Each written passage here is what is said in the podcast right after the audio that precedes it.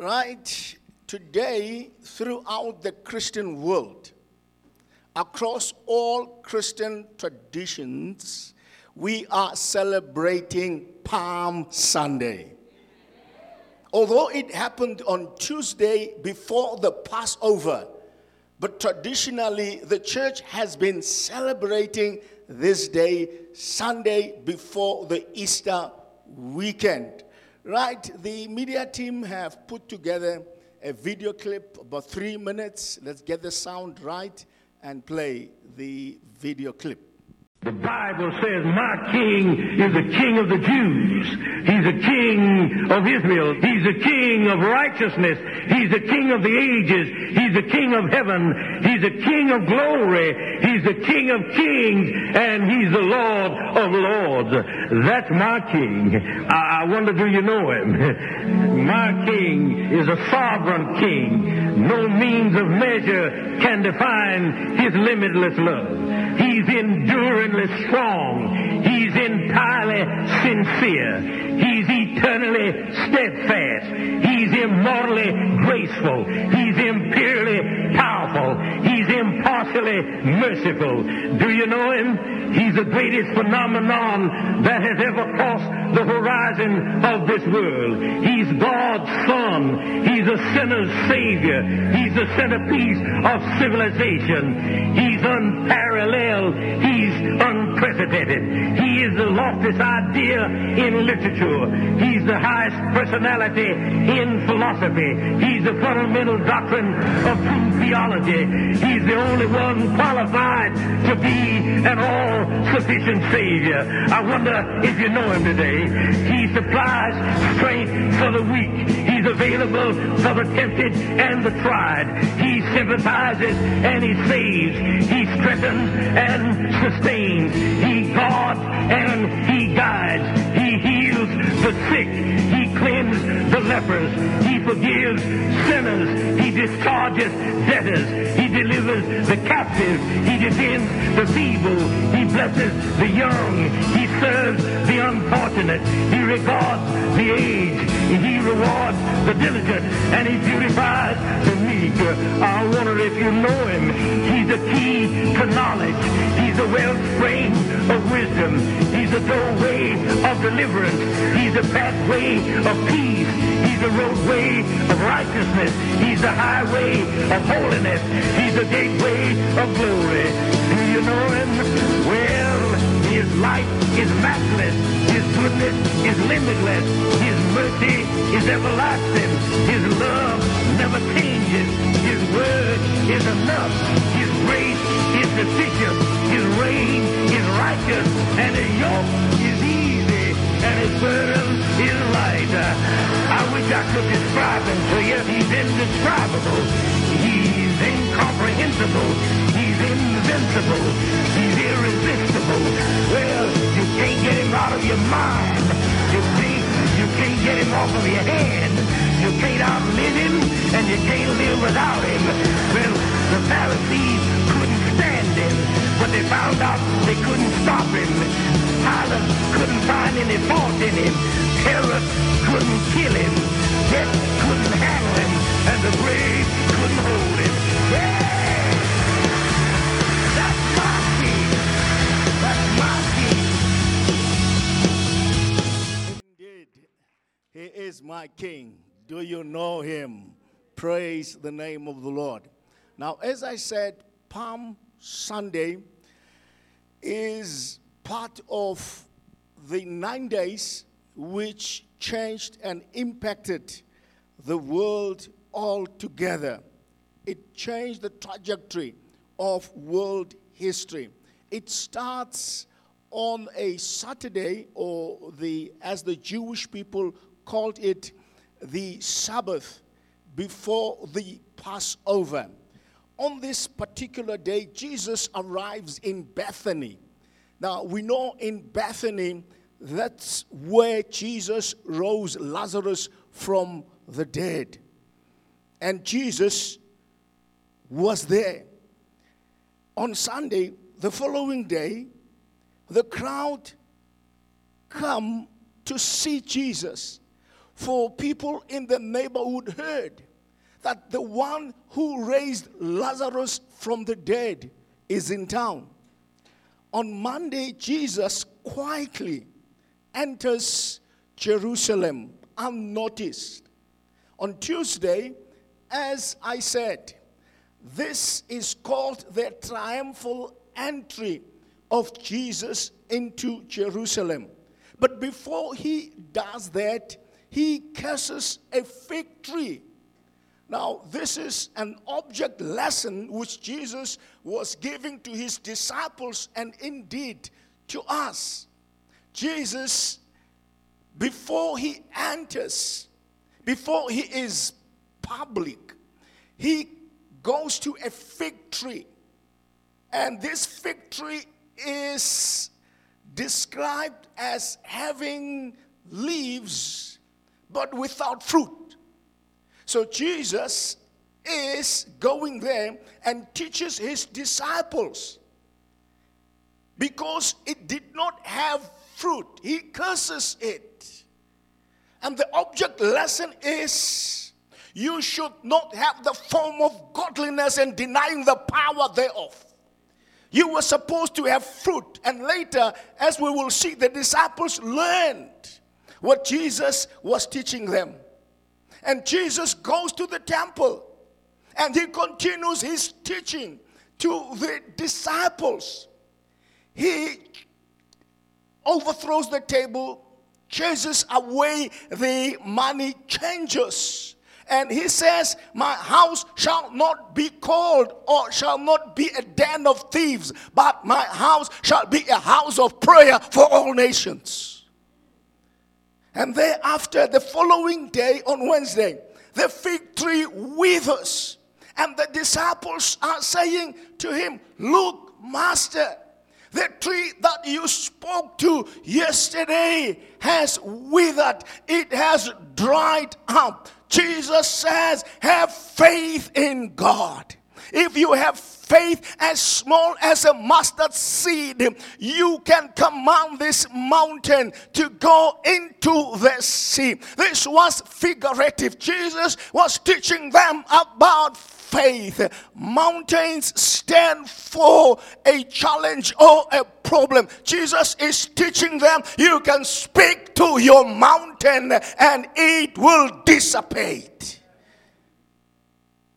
It happened only 24 hours, and the disciples were so surprised. On Thursday, Jesus has his last supper, he's betrayed, and he is arrested. On Friday, he's tried, he's crucified, and he is buried. On Saturday, he is in the tomb. This was the most difficult, the most challenging day of the disciples in their walk with Jesus. Their hero, their master, their Messiah is no more. He is dead and he is buried.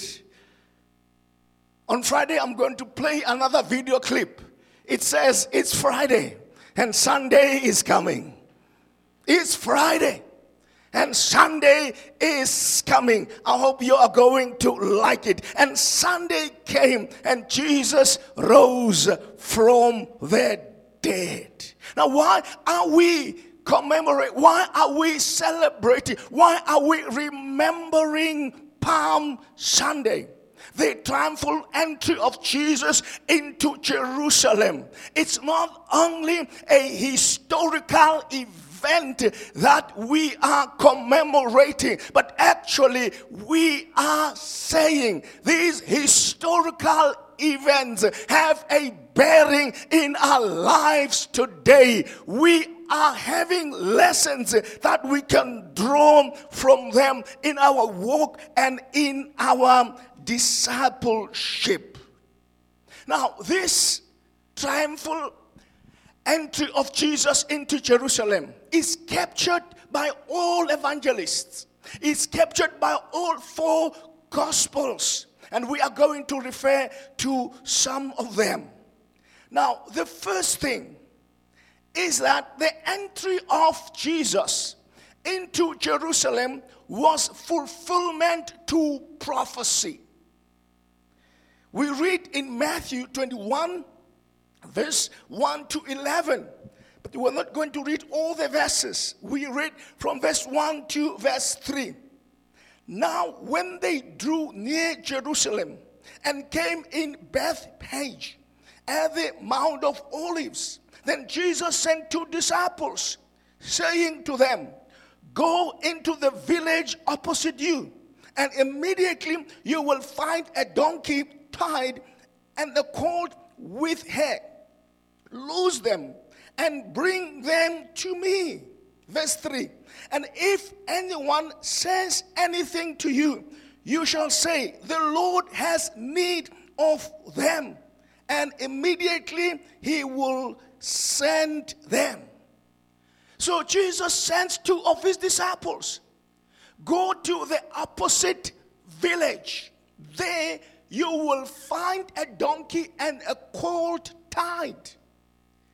And you must bring them to me. And Jesus says, when the owner asks you, What are you doing? you must say to them, The Lord needs them.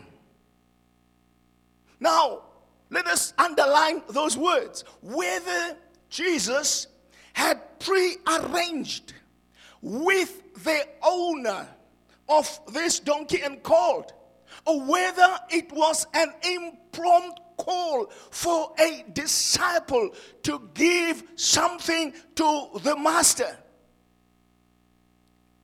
The Lord Jesus says, You tell them the Lord needs them. Whether it was pre-arranged or not, you must know very well that the Lord needs them. What a lesson that we learn from that statement that Jesus needs what you have. In other words, from the Palm Sunday and the events before the Passover, there are lessons that we can learn for ourselves. Here is a disciple, a follower of Jesus. We don't know who he was, but we know very well that he provided a donkey for Jesus to enter into Jerusalem. Why? Because the Lord needs them as followers, as disciples of Christ today. We don't have to be known. We don't we don't have uh, to be on platform uh, all of us uh, but whatever that you do have uh, as eugene has said we don't only give money but we give our time uh, we give our talents uh, we give our skills we need we give all that the lord has blessed us with.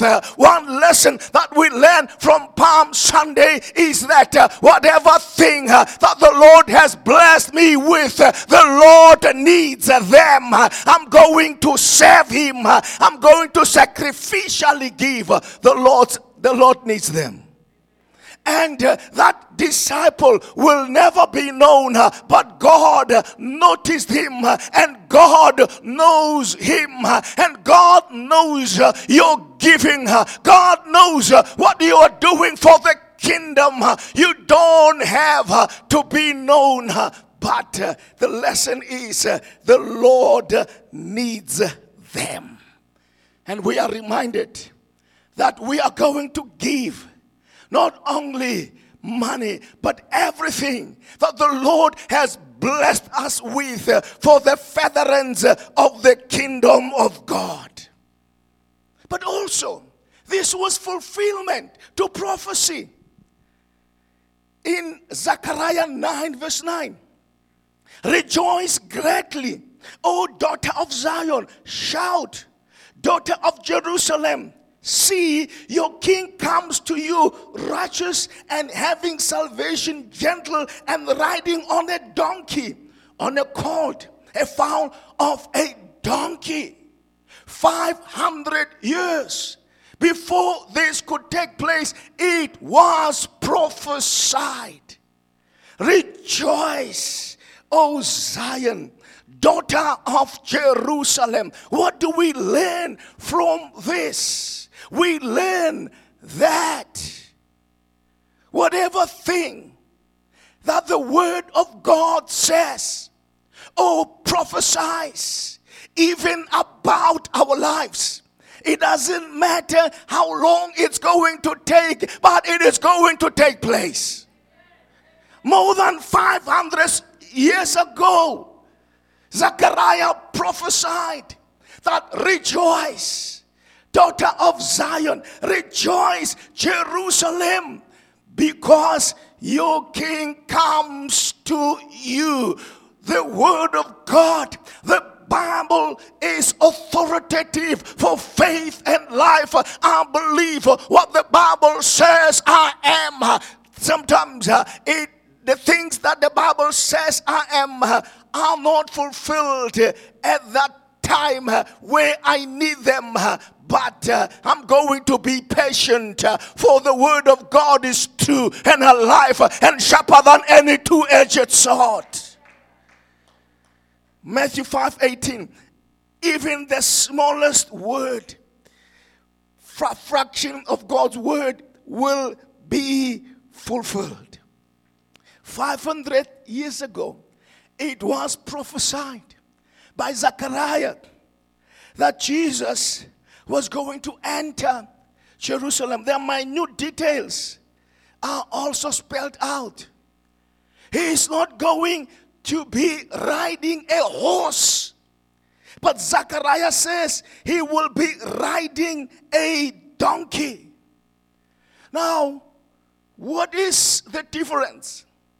We know very well that kings are riding horses. They appear as victors. But the entry of Jesus into Jerusalem, he did not use a white horse. He did not enter as a visible victor or hero, but he entered riding a donkey. Time is coming where Jesus is going to ride a horse. And we find that in Revelation 19, verse 11 and 12. Now I saw heaven open, and behold, a white horse. And he who sat on him was called faithful and true and in righteousness he judges and makes war. His eyes were like a flame of fire, and on his head were many crowns. He had a name written that no one knew except himself. That time is coming where Jesus will be crowned King of Kings and Lord of Lords. And he will be riding a white horse. But this time, it is not that time where he will be paraded as king, but he enters Jerusalem in a donkey. Now, a donkey stands for denigration, it stands for poverty. Now, this means that the first coming of Jesus into Jerusalem, Jesus will demonstrate humiliation, emptying himself of his divinity, taking upon himself the form of a doulos in Greek, not a servant but a slave. Now, that was the significance of his first entry and riding a donkey. Now, a donkey also in that particular culture, it was a sign of peace. Isaiah 9, verse 6 For unto us a child is born, to us a son is given, and the government will be on his shoulders, and he will be called Wonderful Counselor, Mighty God, Everlasting Father, and the Prince of Peace. So, Jesus, before he could come, before he could come, we call it parousia or eschatology, which is the psalmics, the second coming of Jesus. Yes, he is coming, and signs are showing everywhere that the imminent coming, second coming of Jesus is at hand. But yeah, he did not come like that. He came as a prince of peace. Now, the Jewish people missed. They did not read prophecy well. Even today, when you talk to an Orthodox Jews, a Jewish person, they are still awaiting for their Messiah. They don't accept Jesus as their Messiah. Now, in their messianic prophecy and expectation, now the picture on my left, on your left, it shows Jewish scripture and how the Jewish people interpreted scripture at that time. Yes, they were always awaiting the messianic prophecy to be fulfilled in the line of the Davidic dynasty. Jesus called the son of David, but they missed. There are two mountains which constitute the messianic prophecy and the expectations according to the Jewish people. So they were looking, as you can see from, from scripture, they are looking forward to the coming of the Messiah, the coming of the deliverer. But they missed this smaller mountain where I have put the cross. They were looking forward to the coming of the Messiah to deliver them from the Roman bondage and government. But they missed the first mountain, which is the first coming of the Messiah to die for their sins. So they made a mistake. Yes, we are all awaiting for the second coming of Jesus. They are awaiting, but they missed a very important epoch in salvation history, and that was the coming of Jesus to die on the cross. And today we are talking about Palm Sunday. We are not talking about only Jesus entering Jerusalem. We are not talking about Jesus hanging on the cross, but we are talking about the significance of all these events and these happenings. We are saying what happened 2,000 years ago has bearing, has power to us today as people. And they missed it. Praise God, we have not missed it. Praise God that we celebrate it today. Praise God that today, like Paul, who interpreted the Jesus event correctly in First Corinthians 1, verse 18, he says, The message of the cross is foolishness to those who are perishing, but to us who are being saved, it is the power of God. Paul is saying the message of the cross, the preaching of the cross is foolishness. And one translation says it is illogical. The preaching of the cross, as we are preaching to the Jewish people, when you read in verse 23, Paul says it is a stumbling block to the Jewish people. In other words, the concept of the dying, suffering, humiliating Messiah will not sell to the Jewish people. To them, it is a stumbling block. And Paul continues to say to the Gentiles, referring to the Greeks, it is folly, it is absurd foolishness.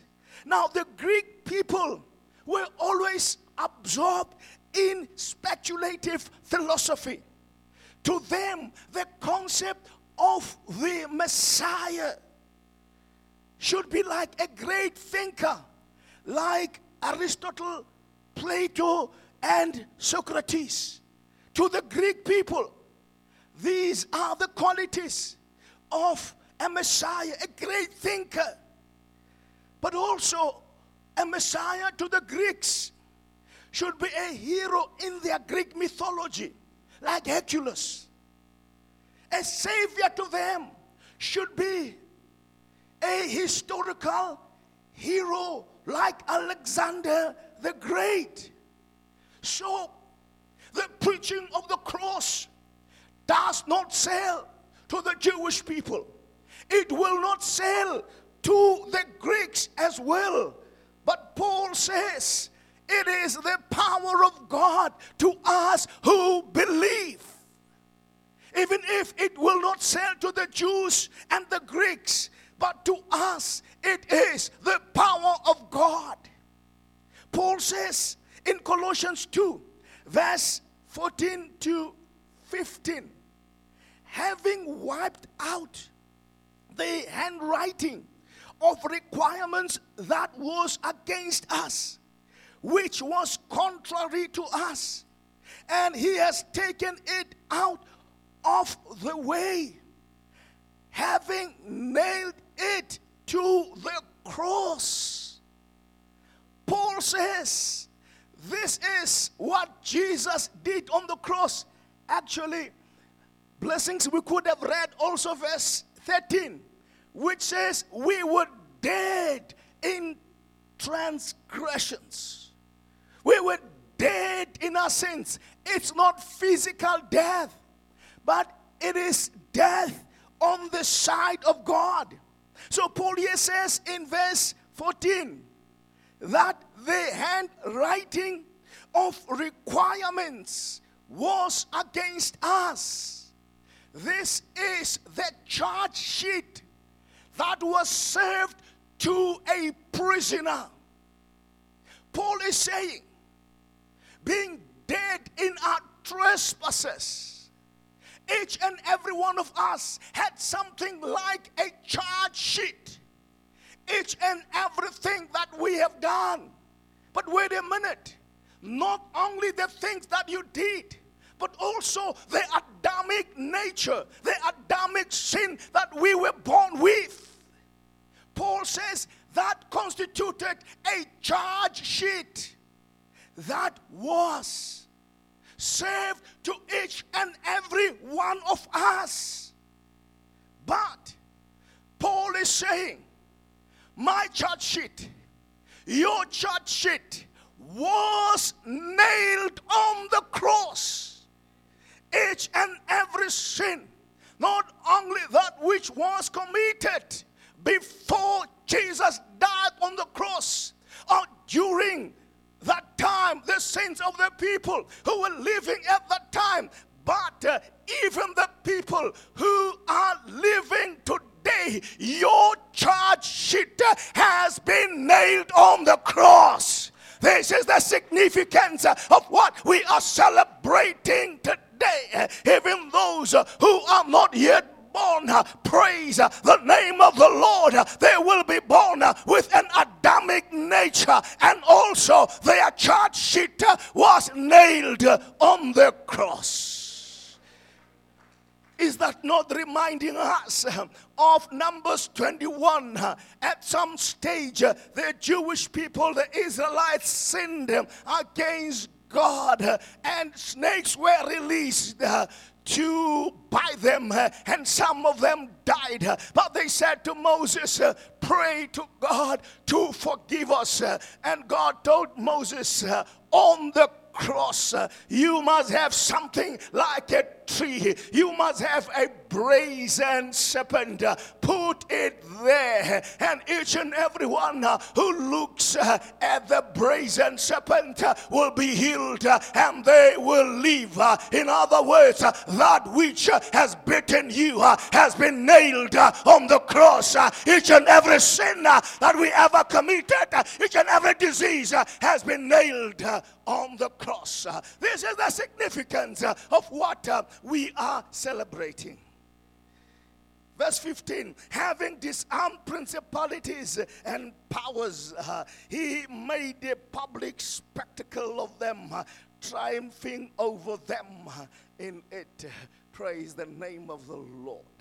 When Jesus died um, on the cross, uh, Paul says uh, he dislodged, he disarmed principalities and powers, and he made a public spectacle out of them. The Jewish people and their religiosity believed in the metaphysical, in the spiritual. There were spiritual entities which were really ruling the spiritual space. You remember in Daniel chapter 10, Daniel prayed for 21 days and uh, he struggled uh, as he was praying, fasting, and praying. And uh, God showed him, and he said to him, From the first day you started to humble yourself, to pray and fast, I dispersed your answer. But the prince of the kingdom of Persia hindered your prayers.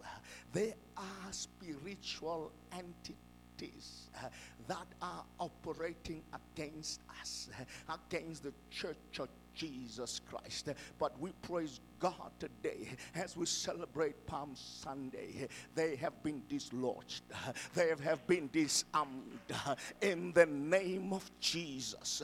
And Paul says, Jesus made a spectacle out of them. I don't know whether you've ever experienced spiritual attacks. Uh, some years back, uh, when I was studying at the university, then University of the North, uh, I was invited to speak at an international Assemblies of God youth conference in Sishihon.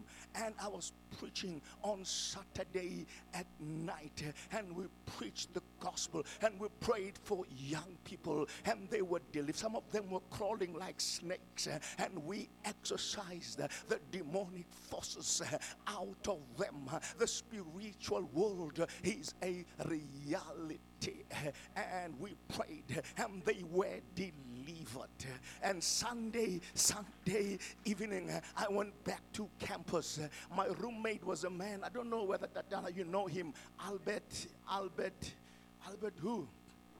Goveni, Albert Goveni, he was my roommate. And as we were sleeping at night, the demons made a return match. And they came and they were squeezing Albert on his bed. He was screaming like a baby. I woke up and say, You are defeated in the name of Jesus. And he was freed.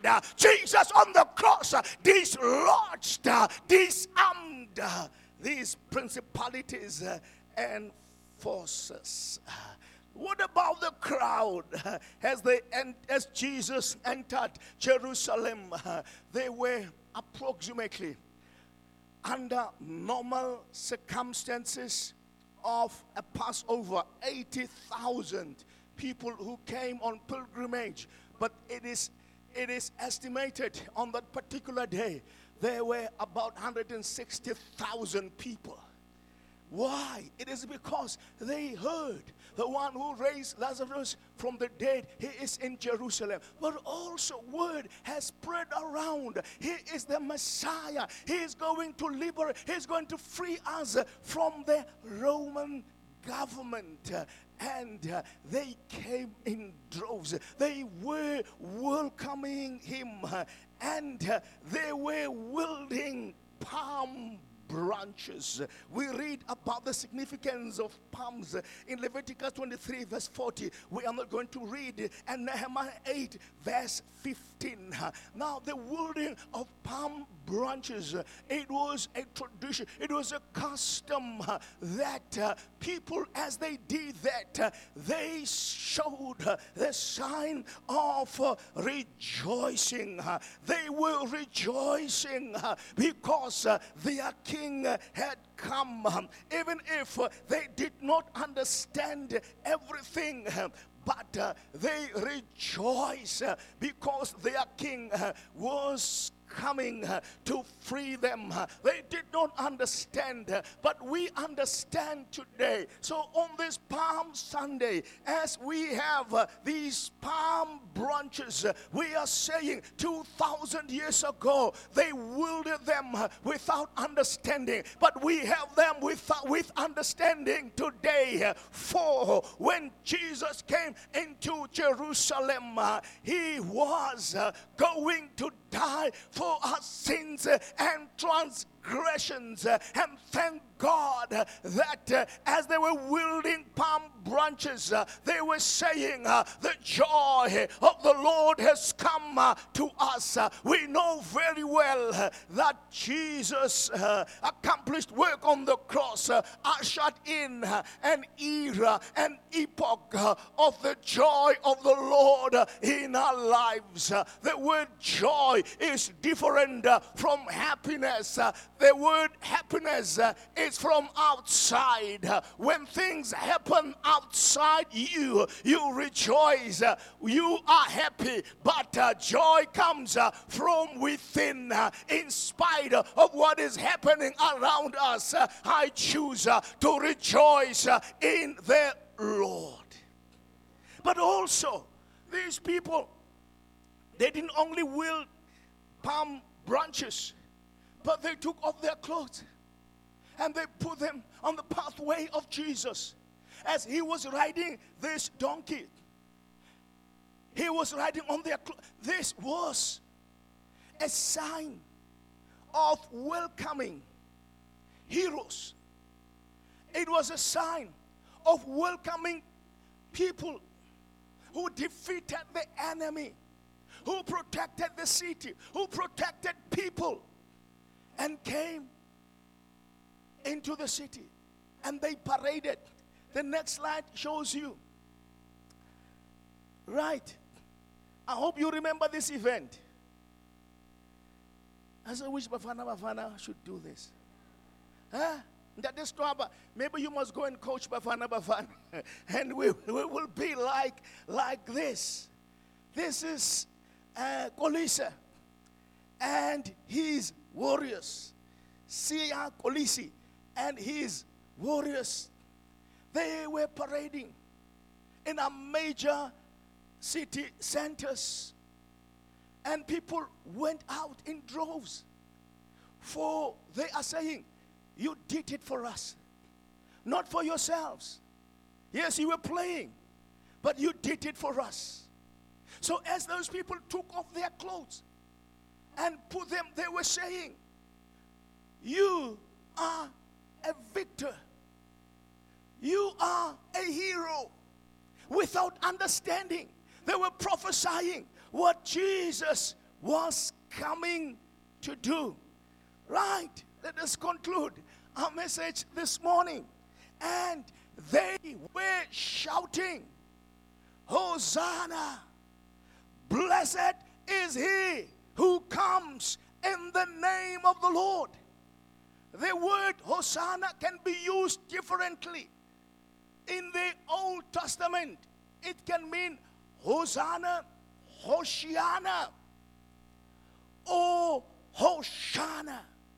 But in this context, as they were shouting, Jesus coming into Jerusalem, shouting, Hosanna. In our English Bible, it's not a noun or whatever, but it is a verb.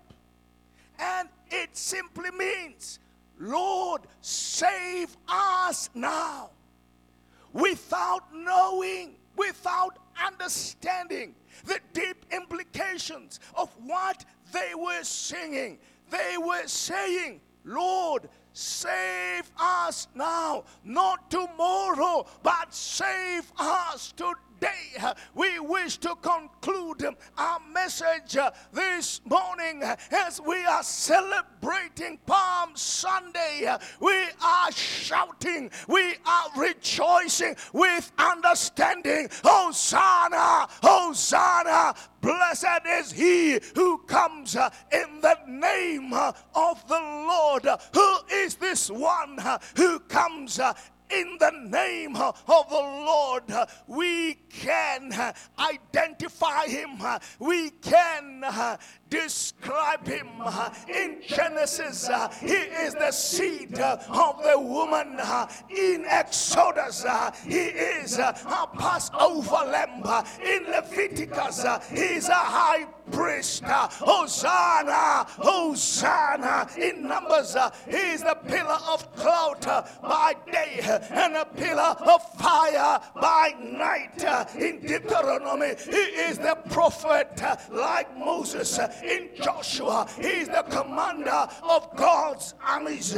In Judges, he is our deliverer. He is deliverer from injustice. In Ruth, he is our kinsman's redeemer. In First Samuel, all in one, he is the prophet. Second Samuel, he is king of grace and love. First Kings, a ruler greater than Solomon. Second Kings, he is the powerful prophet prophet, uh, Second Chronicles, uh, the King who reigns uh, eternally. We can say Hosanna, for we know who He is. Uh, in Ezra, He is a priest uh, proclaiming freedom. Nehemiah, the one who restores uh, broken walls. In Esther, the protector of His people. In Job, the mediator between God and man. In Psalms, um, a song in in the morning and in the night.